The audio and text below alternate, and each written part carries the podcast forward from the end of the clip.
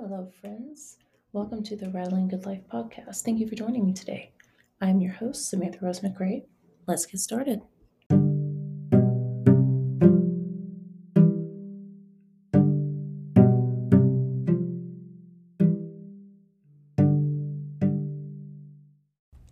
All right. Thank you guys so much for being here today and for joining me on this inaugural episode of the Rattling Good Life podcast. Here today, I have Liddie Martinez. She's sharing her story of growing up as multi generational New Mexican. She is going to talk to us about her connection with the earth and the seasons and the birds and the farm and growing up with her grandmother and living in the home with all of her family, including up to 20 children at one time. We have so much that we're talking about today. I want to make a quick note that I have not been in this podcasting business for very long. You may notice that the sound quality is not tip top. You may notice some of the reverb coming from the back, some of the background noise, and I apologize tremendously for that. I promise you that after the first couple of episodes here that that sound quality will improve tremendously. I thank you for your patience. So, after that little disclaimer, let's get ready to listen in to Liddie Martinez completely. So, have you gone to Bosque del Apache? No. Okay, so I'm going to show you something that, in the, every place. So, I had the privilege early in my career to be the chairwoman for uh, Leadership New Mexico, and during that year, um, I spent the year traveling all the corners of the state. I've been everywhere in New Mexico. And what I can tell you about New Mexico is that every single community in every single community, in every region, in every place, there is a gem. And most people don't know what it is, and it's never what you think it is. But the person who li- lives there or who is from there, whose family is from there, knows what it is and knows where it is. And if you're fortunate enough to find that person and have them um, take you there so you can experience it, because it's more than just showing you mm-hmm. or more than just visiting, because there's always the story that comes with it. Right um, it is really an eye-opening experience to see that level of beauty uh, in one place. It just it always blows my mind because I kn- I thought I knew New Mexico. I mean, my family's been here for hundreds and hundreds of years, and uh, and we've been mostly in northern New Mexico. But I have family that's in the south, and and I've traveled all over, but never really spending, you know, chunks of time in any one particular place. And once you do that it it, it becomes um, very apparent very quickly that that kind of I don't know it's I call it a jewel, but it's it's almost like um, it's not even the right term for it or the right word for it. It's just some incredible, spectacular, never seen before experience. It's really an experience, but it it happens to be um, connected to a place and uh, and so one of the places that I encountered on, on this, and I, I, had traveled by it uh, probably a thousand times in my life before I actually stopped to to see it, to experience it, is Bosque del Apache. It's a it's a wildlife refuge, and it is just off the beaten path between uh, or or south of uh, Socorro, New Mexico, and it has become one of my favorite places on earth and I go visit for the crane festival. So the cranes, I live on the migration path. Okay. And so the cranes stop in my backyard. I see them when they're leaving and when they're coming from Bosque del Apache every single year. My whole life is is a rhythm of the seasons. It's not about time. And so I can tell when birds are arriving and when they're departing and and what's happening, you know, in the earth and what's blooming or not blooming or I can tell you exactly where we are in time and space because of what's happening in nature. And and those birds are such a piece of, you know, such an incredible part of who I am. It's just I I, I don't know, it's hard to explain. That's but That's such a beautiful description, an, an expression of that. I I've been learning the seasons and the rhythms of life myself. The the daily ones, the weekly, the monthly, and the yearly. And, yeah. Um, and we'll talk. We'll we'll we'll get a little bit more into this because, um, when I, I find that whenever I follow those rhythms and I follow those seasons, my life goes so much. I get a lot more joy out of them Yeah. and being able to appreciate those things. Okay, so I'm going to stop this so you can actually see it. Let's see. Is it going? I, I'm going to have to put my glasses on. I keep pretending that I can see. I just can't see anymore. It's just, it's such a drag. But It's all right.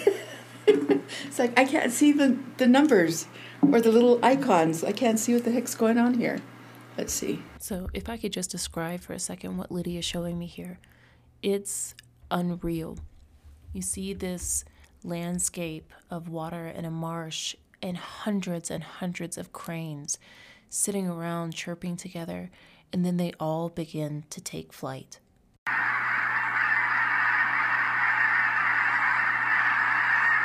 You can imagine standing there at sunrise. Oh my gosh.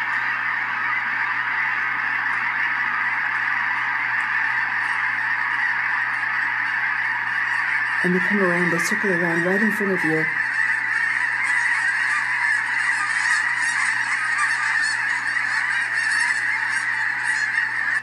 That's incredible. It's incredible. I mean, it, you have to be so. It's in Socorro. It's two hours and twenty minutes from my front door, and you have to be there before sunrise. So we're leaving at the house at three o'clock in the morning to get there, and uh, and to see the these incredible, just incredible. It's actually I, I have it on my. Uh, uh, these birds are just they're so gorgeous. They're so uh, just amazing, and uh, here's a so those are the cranes and so you can only imagine when i get up and have and go get coffee and i have you know the the back of the of the of the property is it's landscaped in a way that is particular to particularly uh, equipped for invitation of birds. So the trees and where the water is and there's always food for them to eat and it's just you know it's my own little bird sanctuary. And uh, and to look out the window and see cranes in your backyard it's just an amazing thing. It's just an amazing thing. Do you feel like you relate So- to them then on, um, like on a deeper level, cranes specifically? I, I think so. I think that there's, you know, they're they're definitely birds are definitely messengers. I see them that way, and uh, and because they're always on the go, they're always carrying some message, backwards and forwards. They're they're, going north or they're going south, but they're they're so purposeful and they're so organized. I really admire them. They're you know they have these small groups. Usually it's one or two that go out first. They're scouts and they're looking for places where the group as a whole can you know stay together and land so that they are uh, scouts for the flock and then eventually a day or a day and a half later the rest of the flock comes out and they all just you know when they land and then in the morning when they're getting waking up and getting ready to lift. And and it's that that golden color in the sky that pinkish you know if there's clouds it's pink. It's just it's just an incredible kind of of scene that that is art. It's really just live art seeing it all unfold and the darkness of the trees in the background that you can all of a sudden see the silhouette and and the water and the ripple and the movement um, it's just an incredible experience and I, I think no one slows down enough to pay attention to it it's like don't miss this it's so important you know So, two things. One, I uh, pick up feathers everywhere I am. Where I see a feather on the ground, I have, I have them all over the place because I started doing that. Um, whenever we moved out here, it was just randomly that I started seeing these feathers everywhere, and I thought it, it was in a time when I was looking for some things, and so I, I felt like the birds were speaking to me. I really felt like they were passing along things to me, and so I also um, for a while I had this uh, this raven that was outside of our door every morning. I would get up to go crank up the car at five thirty or whenever it was, and and there was always this crane or this this raven, and I would say good morning, Mr. Raven, and he was always there, and I know it was the same one. I Oh, yeah. I know it was the same one, and he was there for like a full like month. He was there every single morning, and we would have this exchange, and I I know that I've seen him like around other places. The same one. I don't know how I know. It was the same They're- one. And and so but I've tried to be nice to them because I know they recognize faces and they recognize people. And so I try to really like be kind and like extend like I'm extending my energy to you just to let you know we're all good. We're all good. Yeah, you're You know? um, but uh, you know, as far as people not taking the time to pay attention, my sister is ten years younger than I am, and I remember it when I was just out of high school and I was traveling the world and doing all these things, and I remember telling her like, people never look up. Don't forget to look up. Yeah. And that was like I follow that own advice. Sometimes I get busy doing things and I forget to look up. And and I think it was actually whenever we were at Sistine Chapel, maybe mm-hmm. that I looked up, and that's when I thought about don't forget to look up because it's incredible. Yeah, you'll miss it. You miss all the so beauty, much. you know? exactly. And, exactly. and so I try to remember to do that. Yeah. And so that's that's a good reminder. Well, we have well. Um, right now. I think probably about maybe eight or ten days ago, we have uh, a couple of um, bald eagles that are in, they're in the back. Uh, it's the alfalfa field that's behind the house, and there's this, these huge cottonwoods because we live right on the river. These huge cottonwoods, and there's one that's dead that uh, is but is still standing, that they love to perch in, and uh, and I I thought it was if the first time that I saw it, so uh, ten days ago, uh, the first one, one is much larger than the other. I thought it was a raven because they're so there's such a presence to Yeah. them, and uh, and I thought he had you know paper in his mouth. I thought, oh, he's found trash or something, and he's he's taking it because they're totally you know they pick up everything, and but I looked and I'm like, oh my god, that's a bald eagle, and they come every year, but it's always such a, a surprise to see them because you always think it's just this gift, right? Right. You don't have the expectation that you'll ever see them again, particularly not out your back door. But um, but then it, they're so majestic, and then it was when it was clear that it was not a raven, that it was actually a bald eagle, and they circle around and come closer, and it, it is like such an incredible gift. But all of those birds, regardless of what kind they are, are it's just such a gift to be able to hear. You know, I can be in my house and and you know, if I hear their song, I can tell you exactly what bird it is. And because of all the years that I've been paying attention and watching them and involved in the bird counts, and I, I keep a garden diary. So every year, you know, as the birds start moving in, because the birds and, and things that are happening around you tell you when it's time to plant. And uh, it's just a, a really beautiful way to, to live. So speaking of that, then I want to dive into this part of this. Tell me about life on the farm. Oh God, I wish everybody could do it. it is so great. It's um, it's a very early rise in the morning. Um, usually, Rick is the first one up, and he usually gets out of bed around four o'clock in the morning, and he'll start coffee. And I could hear him, you know, trying to be quiet in the kitchen, which is always very cool. He lets me stay in bed. He's off making coffee. So when I finally get up, usually four thirty, quarter to five, I, we're having coffee and and getting ready to you know start the day. Um, you know we, that we have over the course of our, our years on the farm. Um, you know, there's some things that we've added that have made it much easier. But I remember a time when the first thing we'd do is go break ice at this time of the year. You know, now all of you know the um, the water troughs are all heated. They all, all have heating elements, and so you, yeah, so you don't have to do that anymore. But but it still is is nice to remember. You know the the frozen hands and pulling ice out of the water troughs and and and seeing the animals you know wake up to greet the day. It's always dark when you go out, and so you always see that first light. That is just a magical time, I think, for for anybody to be outdoors. You know, to hear things starting to wake up. Um, it's a lot of work, Yeah. you know, managing the farm, making sure that there's always, you know, whatever feed you need. Uh, the chickens are scandalous at times. They're hilarious. They're really funny. I like to spend a lot of time in the chicken coop with them, just because they're they each have a really uh, individual personality, and uh, and there there definitely is a hierarchy in the chicken in the flock of who's in charge. And and for the longest time, I had a little hen. Um, her name was Bell Bottom. She passed away last year. I still miss her, and she was like the ruler of the coop and she raised most of our chicks. So she, you know, we kept her probably about six different flocks that came in uh, every year, probably more than that. But um, you know, we bring them their days old, and she would just she was the mama. She would just take over the flock, and she would you know show them the ropes and and get them to understand you know the the lay of the land, and they would follow her. And she always slept on the top rung. She always ate first She, I mean, and she was this big. She was a bantam, so a little tiny hen. But they all, I mean, she was the mama. Everybody, you know, cleared the way for her. She was just like the the queen of the coop.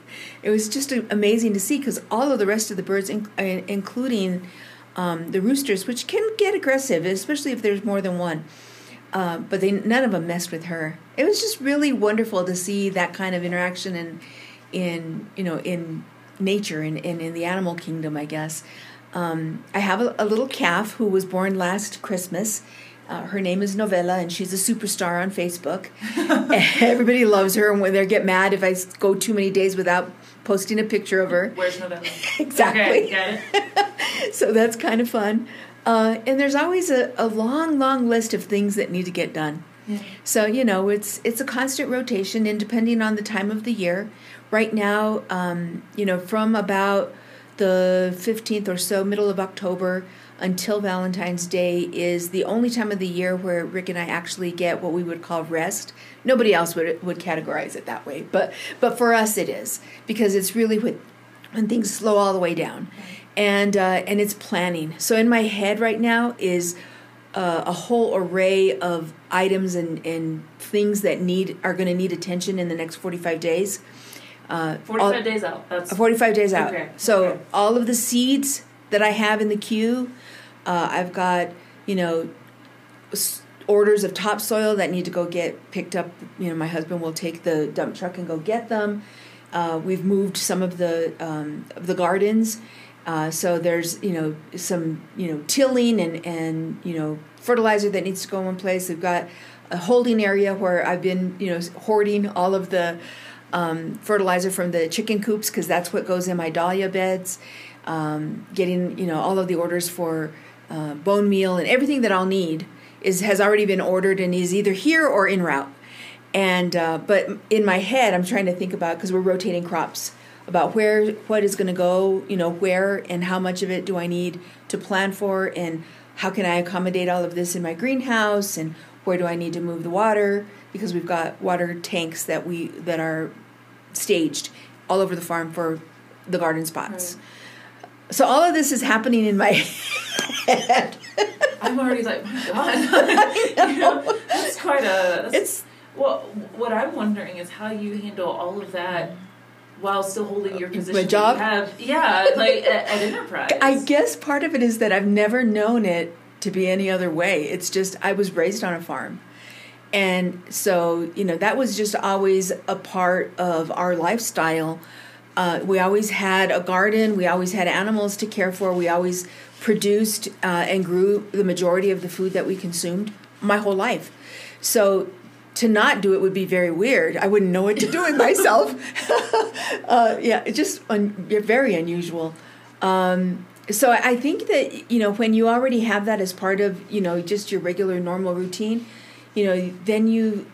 I don't have more hours in my day. Everyone always asks me, "How do you get all this stuff done?" It just, but I'm highly organized. There, I don't. I guess you'd have to be. And I don't waste time, and it really upsets me if someone wastes my time.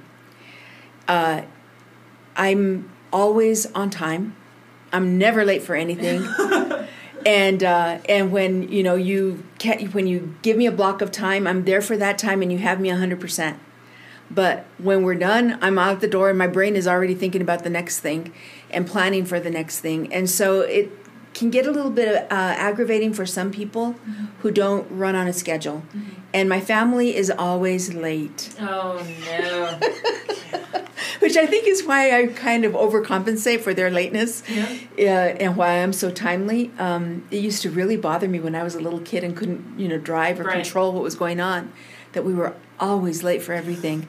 And uh, so as soon as I was in control of my own time, uh, that stopped happening. It just never happened again. Well, because I was just wondering, like, do you think that your timeliness is directly related to growing up on the farm? But if your family's always late, then you know, like, you have that that contradiction there. I guess not. Yeah, I guess. I guess it. I mean, there's some parts of it, like, so because of the way I was raised. So my grandmother was in our. I never lived apart from my grandmother my entire life until I got married.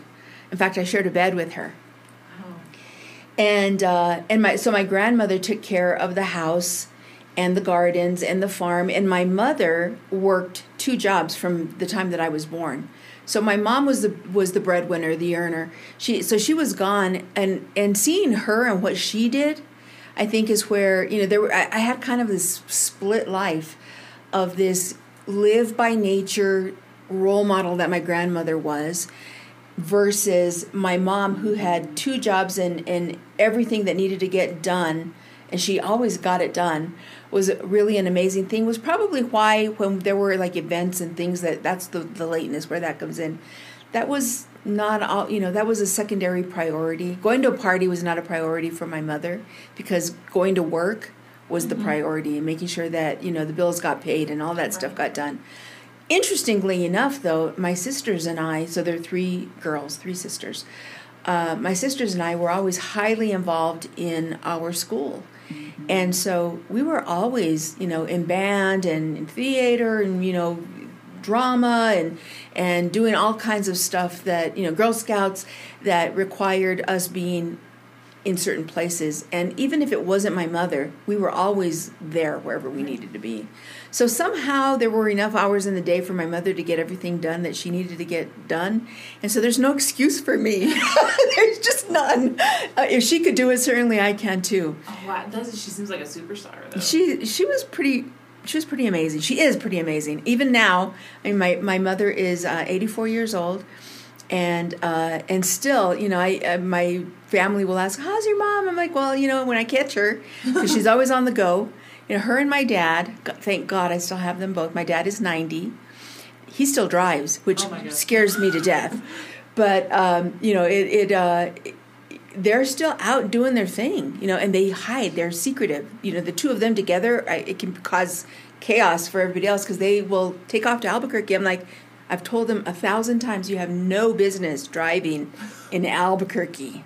I well, to be honest with you, between here and Albuquerque, I I can hardly not fall asleep just to you know, and so. 90 years old driving yeah, all the way out there. driving out there so so they're you know they're, they're very active uh, both of them still as sharp as a tack i mean they my mom will tell you she remembers everybody's birthday for everybody in the family it's just really amazing. I can't remember anything. Uh, so we all have our skill sets, right? Yeah. That's not one of mine. But um, but that whole time thing, I think it's just the, a level of appreciation for how short amount of time we have on Earth uh, that partly drives it. I I'm engaged in things that I am passionate about, and I can say no very often. I, if if it's something that does not improve the community, improve the situation, does not add value, don't ask me about it. I'm not I'm not going to go. I'm not going to say yes. Um, so it's about making those decisions too, about really identifying and understanding what is priority in your life, and and that I learned from my mother. I mean, even though she knew that all the bills needed to get paid and she had to be at, you know, both of her jobs without fail, she also knew that, you know, the things that were important to us uh, were also a priority for her. And so, you know, you learn how to manage those things. That's amazing. So you, you were saying that you you and all your sisters you all were always involved with things in school. What what sort of things did you do? Oh gosh, I my grandma used to say she had a saying that said "En donde no te asomas te metes." That that was like wherever you don't glance, you're like deep both legs in.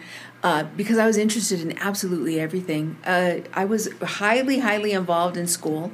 Uh, band was probably the first thing that I got involved in. No, Girl Scouts, I guess, and uh, and being involved in that. We had a great Girl Scout leader, and uh, so we always had you know all kinds of uh, activities that were going on to earn our badges and and to just hang out with the girls, um, you know, and and. I think a lot of the the stuff that I loved was always music based. So I started playing saxophone when I was in third grade.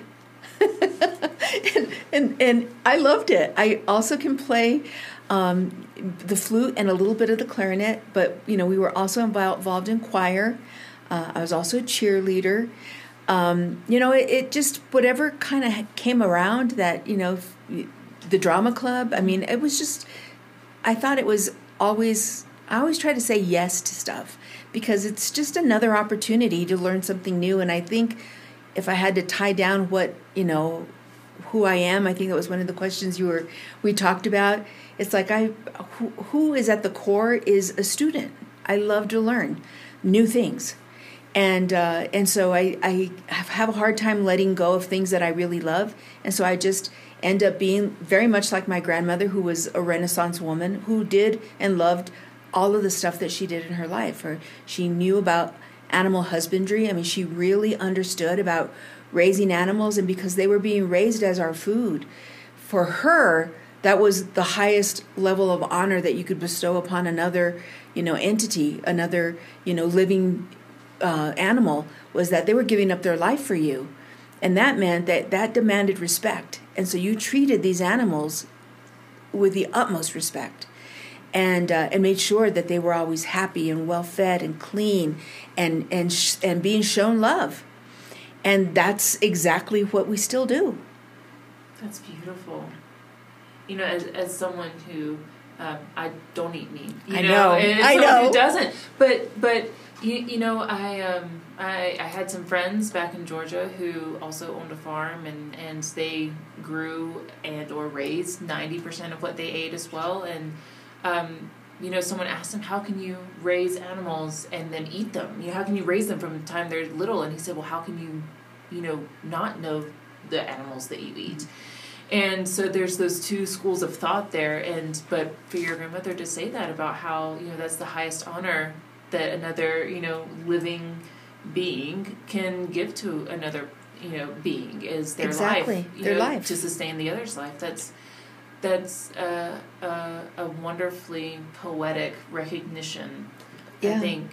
And, and it's also, I mean, it wasn't just the animals, though, of course, that was the most obvious because it was so hard being a little kid and raising lambs to, to see the slaughter. Mm-hmm. But it's part of living on a farm. I mean, right. you learn how to manage that. But it's the earth itself. I mean, when we were, you know, planting or, you know, harvesting things in the wild, I mean, we'd go and pick you know, uh, wild parsley called chimajá, very, very prolific in the hills in uh, northern New Mexico. Uh, that's an herb that you use for certain uh, foods that you make. And, uh, and it was always with a prayer on her lips. I mean, it just, that's just how we, you know, lived, was that we were incredibly grateful for everything that was given to us or what we, what we had. And, and living a life like that makes you feel um, a level of appreciation that I, I wish I could see more often in, in the world. You know, just being very appreciative of, of the opportunities that come across your plate and, and recognizing them for that. I think sometimes because they're disguised as work, mm-hmm. um, you know, people are hesitant, but uh, every time that there's an opportunity that comes across the table, it's an opportunity that is going to help you grow in a specific way that the universe is sending to you. Right. I mean, you should respond. And not that you say yes every single time. I mean, I, I already said I do say no. Because I've I've learned to say no. Because I only have so many hours in the day. I recognize that, and I they are very full. It sounds like. yeah. Uh, but that doesn't mean that I say no. All, I mean, I still say yes a lot, and I'm involved in a lot of things because it's important. You know, yeah there are things that are really important that you need to engage in. You know, being involved in the community, I can't I can't fathom how somebody cannot volunteer. I don't understand that. I struggle with that. It's something that I think is um, almost a requirement when you're sharing air. Wow. Um, that's so. How do you where do you okay where do you volunteer i, I was going to say where do you find the time but clearly you make it since it's a priority it is a priority so where do you spend your time doing that so I've I've, vol- I've volunteered in, in probably most nonprofits uh, in known in northern New Mexico over the course of my life, and I started really really young. Right now, I volunteer. Uh, I'm I serve on the board for the United Way that serves both Los Alamos and Rio Arriba County. And I also am a board member of the uh, Think New Mexico. It's a think tank for New Mexico. I've been on that board for uh, about a, I don't know, more than a decade, a long time. and uh, and I also am a new member, about two years in, uh, for the Santa Fe Opera. And uh, and so all those are the three things that I dedicate my uh, my service to. But there are also others that end up getting you know a piece of of work or, or thought or consideration from me over the course of the year. um, because they come up and it's important. Uh, the Acequia Association is one of them.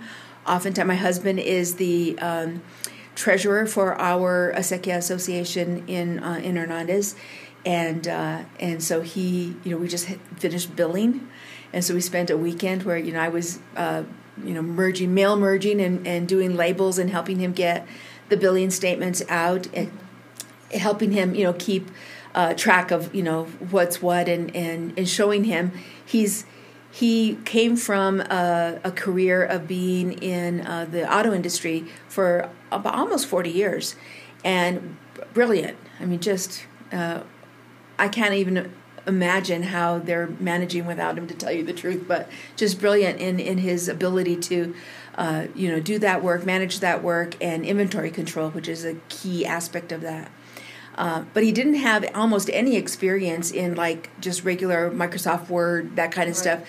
His uh, computer work was very, very much the systems of the auto, uh, the auto parts in uh, dealerships. So he's learning because he's just retired two years now. So I've been teaching him how to run his computer and, and work spreadsheets and develop you know formulas and and uh, make his life a little bit easier. And he's a quick study also ever the learner. I guess. also, also. Wow. So I mean, our lives are full. Yeah. But uh, what but is the Acequia Foundation? So that is uh, the the governing entity that regulates water usage for all of the ditches. And so there's a bunch of them. Every community, it's a community ditch, and the the acequias are older than the United States of America. Our acequia dates back to the latter part of the 1500s, and it's been in use continuously all of that time. Oh and the parciantes, which are the individuals who are water rights holders, are members of that acequia. And so, how we share the water and how it's used for whatever purposes. Some people are, you know, farming, obviously. Some of them are using it for water for their animals you know some people are using it to water their gardens you know their flower gardens or lawns or whatever but it's their water and, and so there's dues that are paid and there's a certain amount of water that comes down through the state engineer that is allocated to each of the acequias that we manage and we make sure that everybody gets their fair share so it's a lot of work well that's a lot of responsibility a huge responsibility well. and uh, and always a fight you know new mexico has been in water fight yeah. for more um, more than 400 years. It's still a water fight. And uh, so I feel for my husband because when he retired, he thought he was going to retire. maybe maybe he didn't. Maybe I was the only one who thought that. I don't know. Retirement on a farm doesn't sound like retirement at all. It just means you know you just pivot and do something else.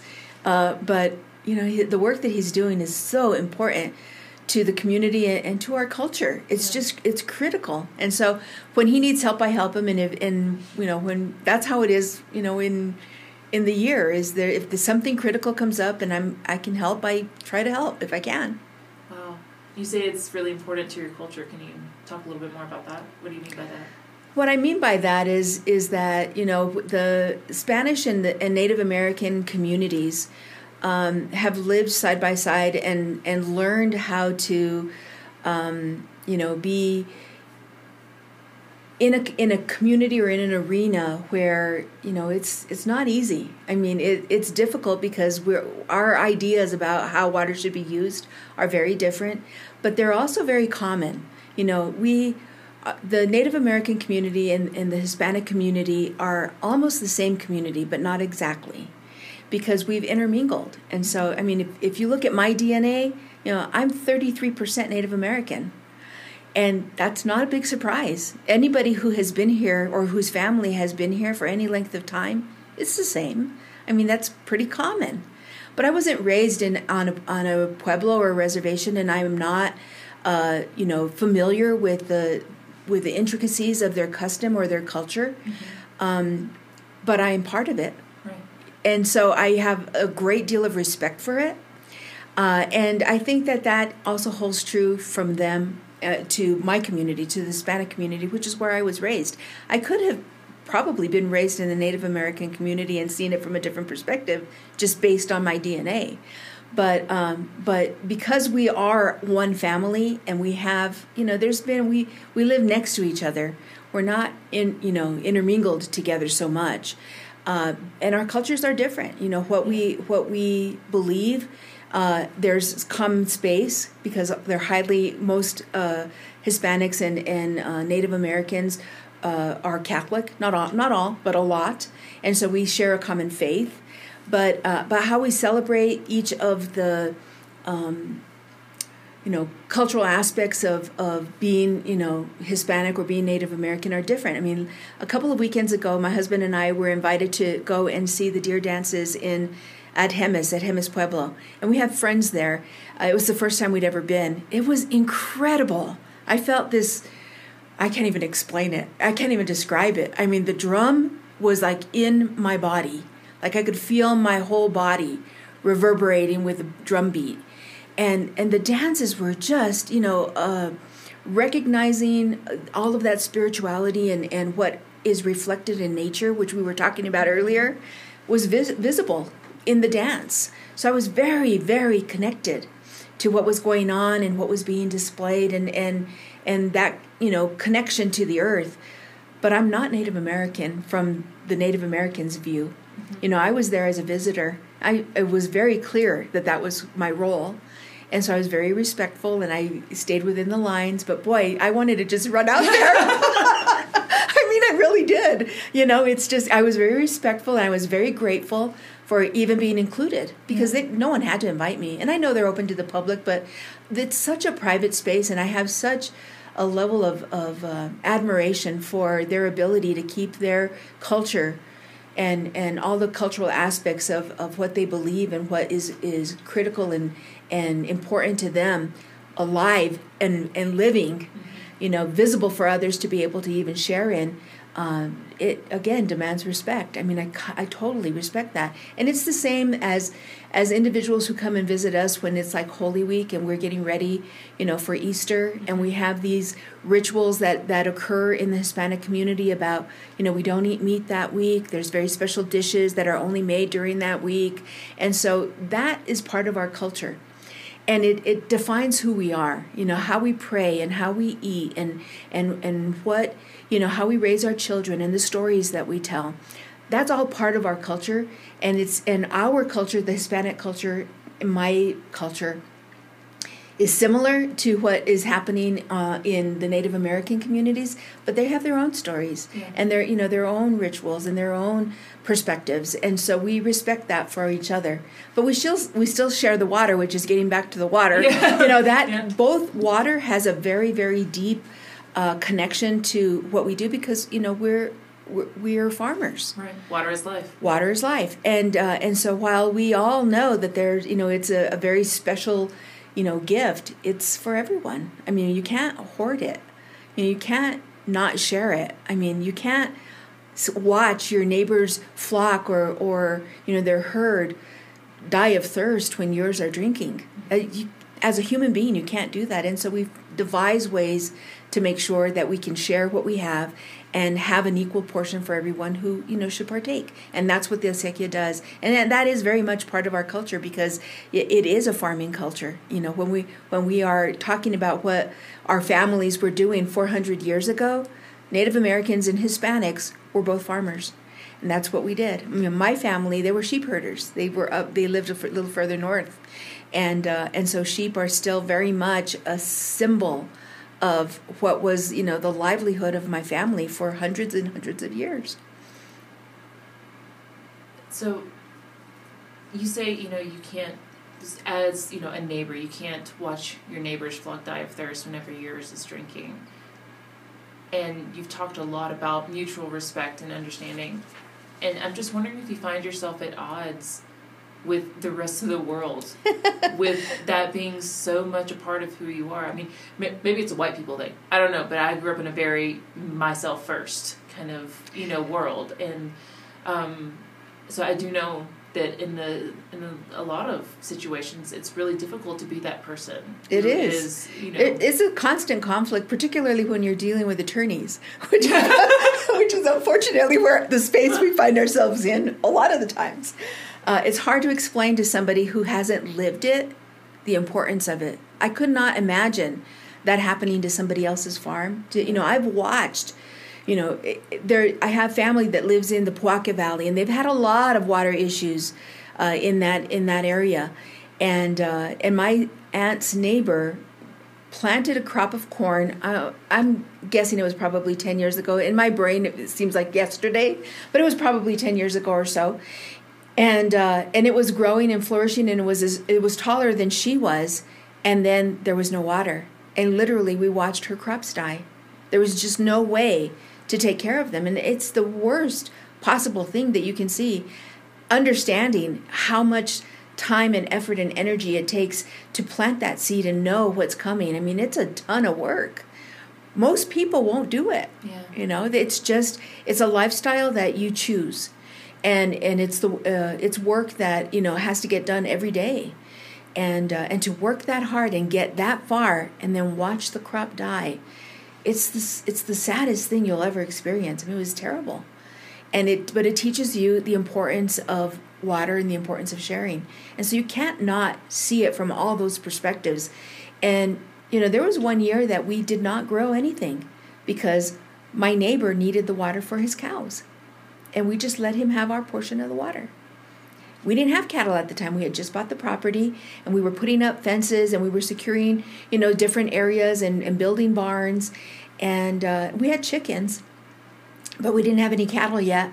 We were we were planning on purchasing cattle, and uh, but we didn't do it. And it was right when the drought hit really really hard. This is twenty years ago, and uh, and we just told him, you know, when it's our turn for the water, because everyone is on a schedule, you you can fill. You know that he had a a watering hole for his cows. You can fill the watering hole with our water, so that his cows wouldn't die. And you know, I mean, he's our neighbor yeah. you know and we take care of each other it's just how it is you live in in a society we live in a society that has been very very uh, uh, dependent on a bartering system that is still in existence that people don't necessarily see or recognize it's not visible to everyone but i have eggs in my car that i need to deliver at the end of the day to a friend of mine because we trade yeah. You know, I, I send her eggs every time I can, you know, think of it and, and have the time to get out there. She lives in Embudo.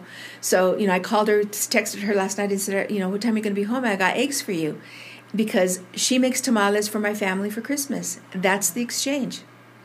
And it's happening all over New Mexico. And like I said, it's not visible to everyone, but it's been that way for more than 400 years. You know, I grow corn, you grow beans.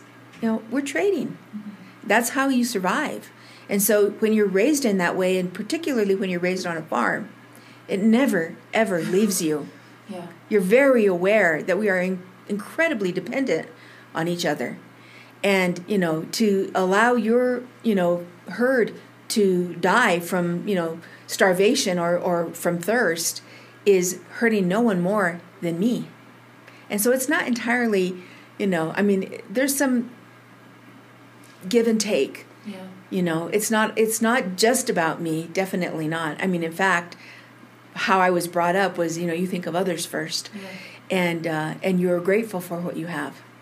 I, I try to live that way still. Wow, what a beautiful what a beautiful sentiment. I, I, I just want to ask you about your grandmother really quick because I know obviously from the stories you've told us that she was a big influence in your life and oh, she's oh, yeah. set you on. She still is, and she's been gone for thirty years. Well, can so can you tell me a little bit about that? I mean, even from sharing a bed with her whenever you were growing up to you know what she still does in your life now. Yeah, you know she she was this very very small woman.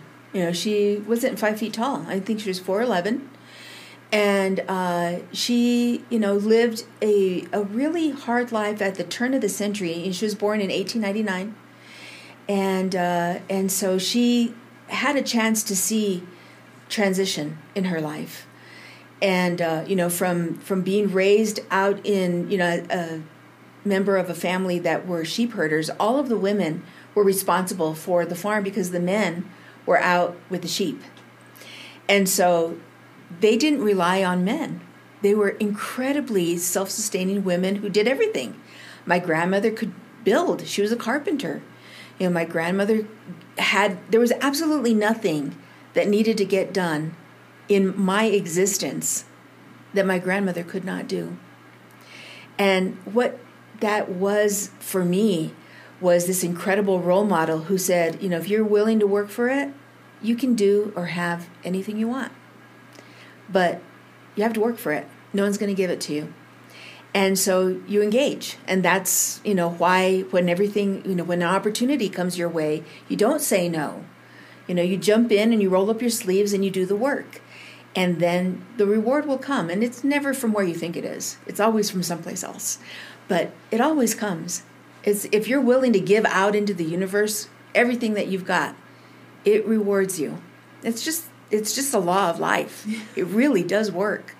So, you know, she she was um, a mom for a lot of people. So when when my grandfather um, my grandfather was married to her first cousin, and uh, she died in childbirth on when her fourth child was was being born, and so they sent my grandmother to take care of the baby. And in fact, it was an arranged marriage because my grandfather was a sheep herder. And so, who was going to take care of the kids? There were three little kids in the house and a baby. And so, uh, my grandmother was 19, which in those days was an old maid. You know, she'd not married.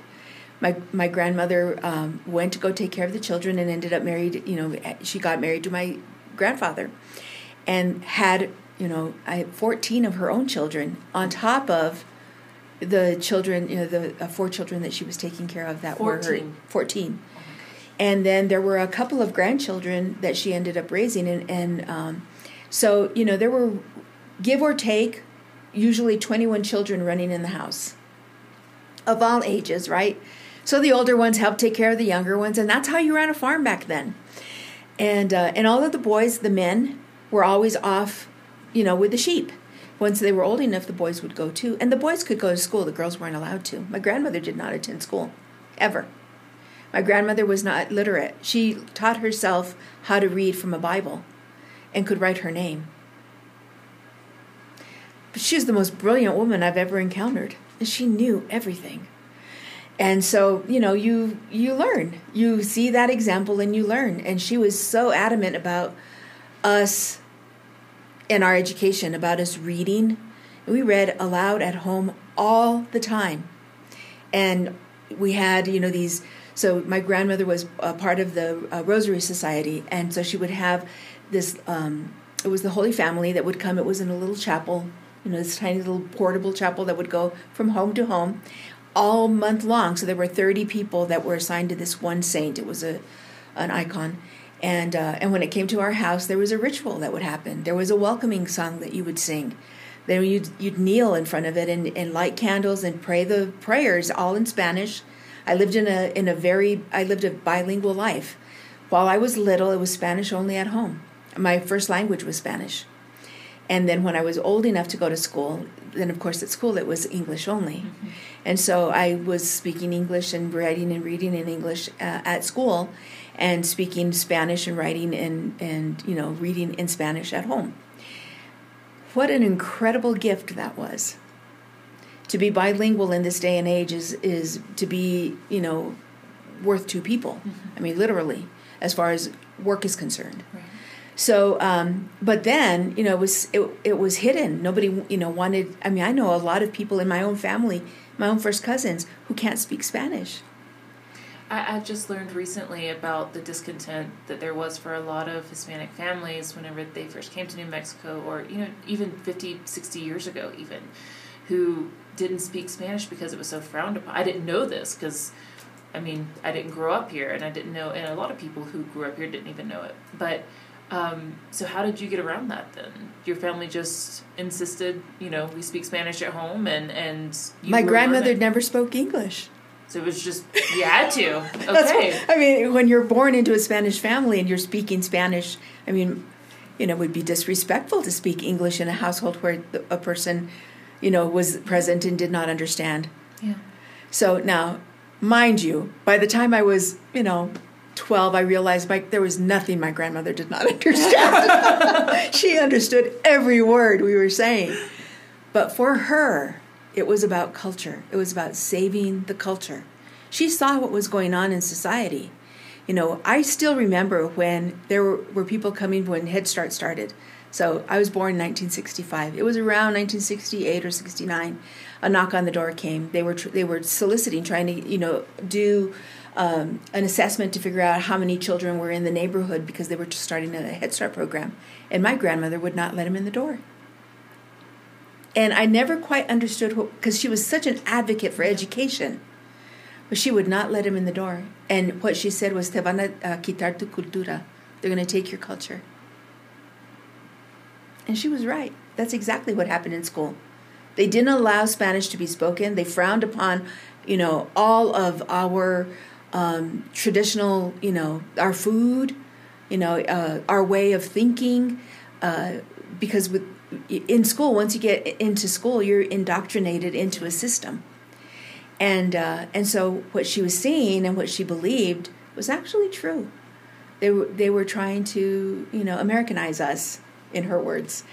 Um, you know, I, I never felt like I was uh, as American as I am until I visited Spain and realized I'm a complete American. Yeah. like there is nothing Spanish about me. I mean, I might speak the language, and I and I do have the, but our culture and what we were raised in in you know that time, and uh, obviously before that time, before my time, others uh, prior to me uh, that whole Spanish colonial kind of way of living doesn't exist anywhere else in the world anymore. Our language, even, is it doesn't exist anymore. Our archaic Spanish language in Spain is no longer spoken. You know, they speak modern Spanish. And so when we traveled to Spain and we were speaking Spanish, everyone was trying to figure out where the heck we were from. They could not figure it out. They knew it was at Mexico because we don't have that. We don't use those same words. Right. You know, a lot of the words that we use are archaic. No one else uses them anywhere anymore. They're out of style, and uh, and we use them still here because of the isolation. So it's it's a really interesting place uh, to to study when you're looking at you know how languages advance and change over time, and uh, and even in Mexico which you know for a long time a heavy Spanish influence in Mexico, but of course um, the Mexican language is, is now much more modern, and even the the words that are archaic, the Spanish words that are archaic, and are still in use in northern New Mexico are no longer used in Mexico either. You know, maybe in some tiny little villages, but none that I've ever encountered, and I've traveled quite a bit in Mexico. Right. So interesting. That is, it must have been really conflicting though, and like really confusing growing up in that way. Whenever you started going to school it, it, it was it was and it was it was confusing i'll tell you when it, when it was like a big aha moment uh, i was so um,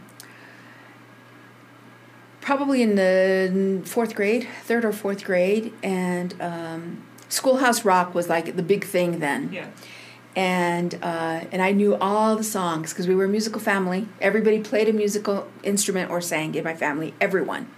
My grandfather played the violin and uh, so you know we were all, all, of the new i guess there was like one new episode that would come out every year and so this new one that particular year the new song we were learning on schoolhouse rock uh, was uh, rockin' and a rollin' splishin' and a splashin' mm-hmm. is about america right and it's about the pilgrims and it's like all of a sudden it dawned on me that has absolutely nothing to do with me I my story is different, and I'm an American.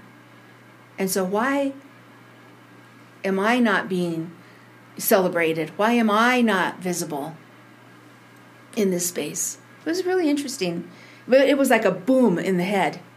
Like all of a sudden it's like, whoa, you know? and even now, I mean, all of, as we've grown up, I mean, now people are starting to recognize New Mexico as an actual state. For a long time, we were, we were, I don't know what they thought we were, but they definitely didn't think we were Americans. And it's like, you know, there's so many stories like like mine, and my my story, our story, is not a unique story. There's a lot, of, you know, we have America is the melting pot, and yet only one story is told. And so that has to change. It's part of what I like being involved in all of these things in it's like you know find your voice and don't be afraid to stand up and and speak your truth i mean i all of a sudden that when that hit me it was like oh my god this is like not right i mean i was like 9 years old and i knew that and so i became an activist what else are you going to do I mean, you know, it's it's kind of all those steps that you take in your life. I think it's you know it's a culmination of who we end up becoming.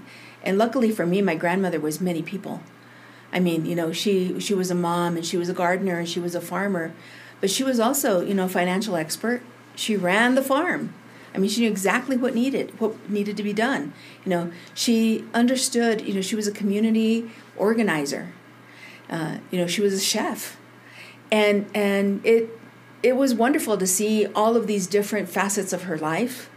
Uh, she was incredibly good at a lot of them, but I also saw her learning new things. Even you know, by that point, she was in her sixties when I could when I remember her. You know, um, she was already in her in her late sixties, and she was still learning.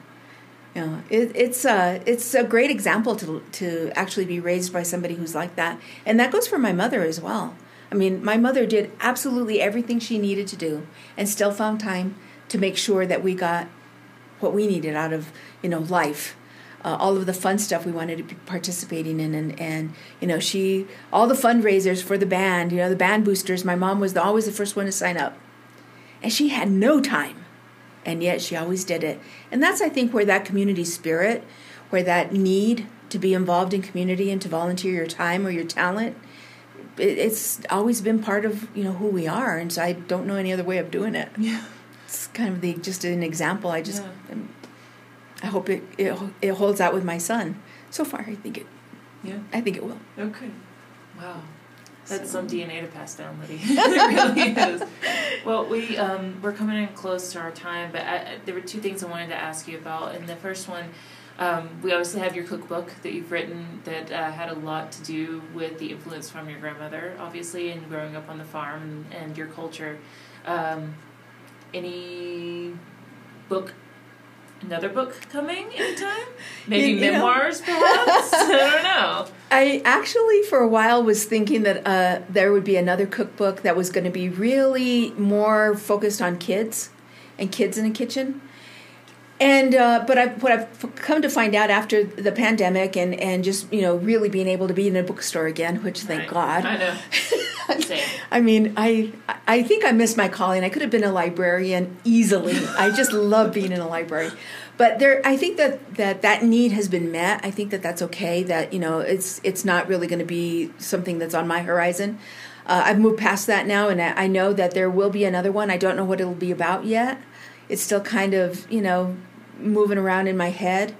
Um, I had this grand idea that I wanted to do this book that was called uh, was going to be called uh, Las Comidas del Camino Real, which is the foods of the uh, the Royal Road, and um, and talk about the migration of food. Uh, from the time that the Spaniards arrived in Mexico and all the way through Mexico and into New Mexico, and talk about that whole um, you know, the, the Camino Real and, and how the food is connected and, and how, um, you know, some of the ingredients traveled from Spain through Mexico and into New Mexico.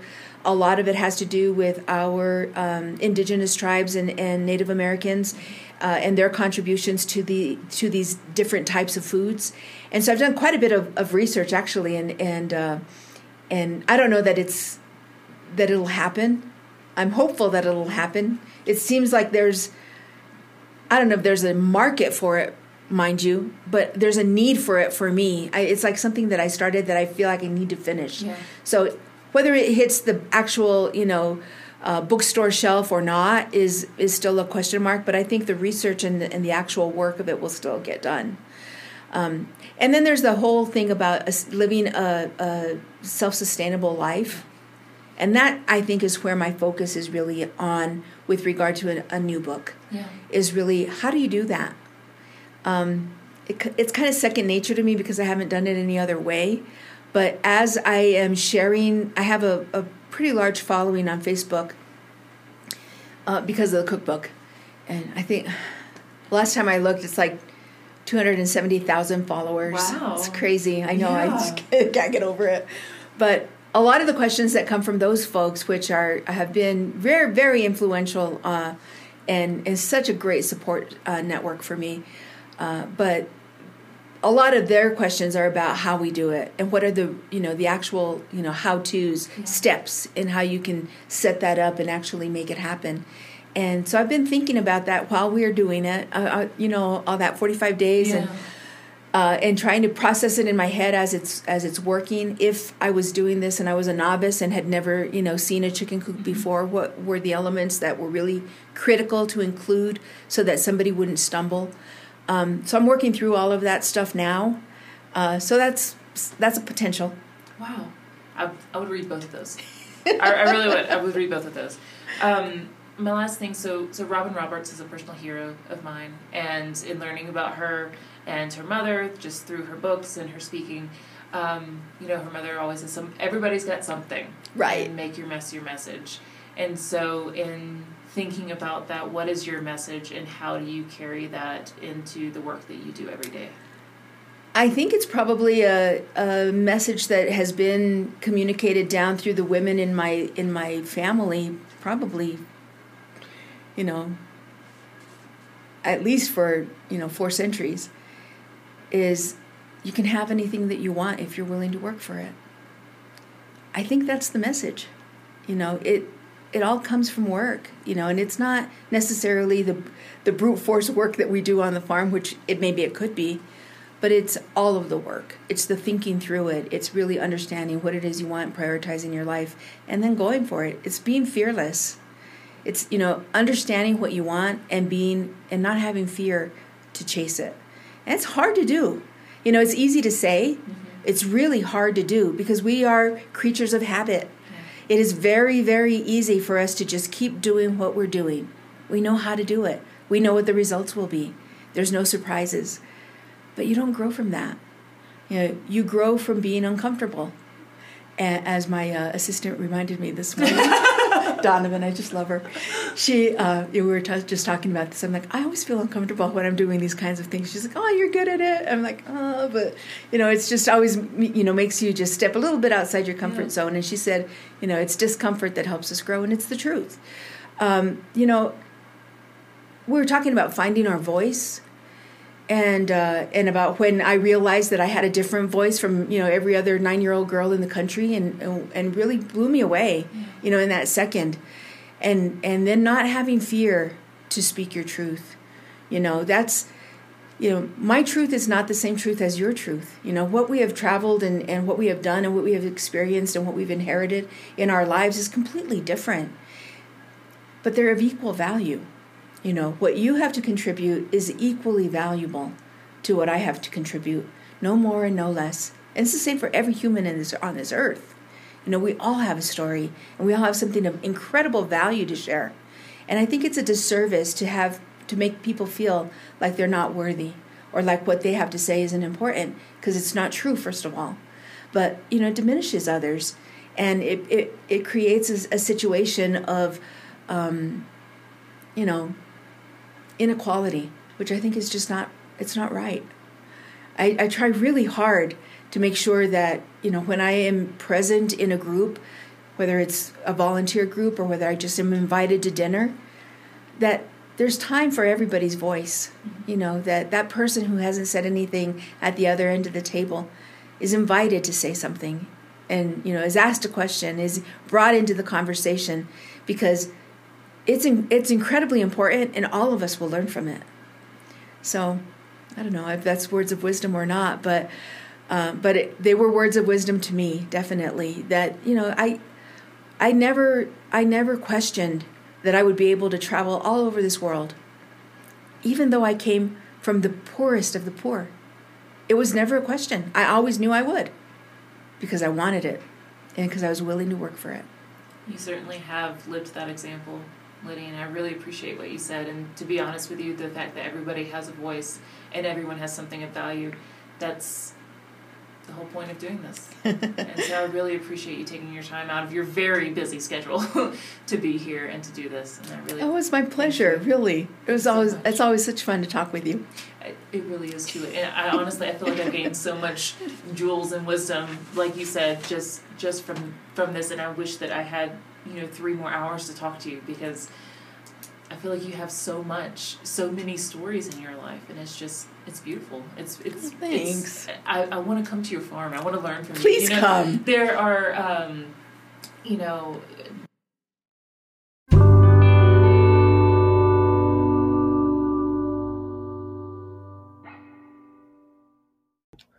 All right, that's going to do it for this week. But join us next week as we hear from Senator Leo Jaramillo. And until then, have a great week. We'll see you soon.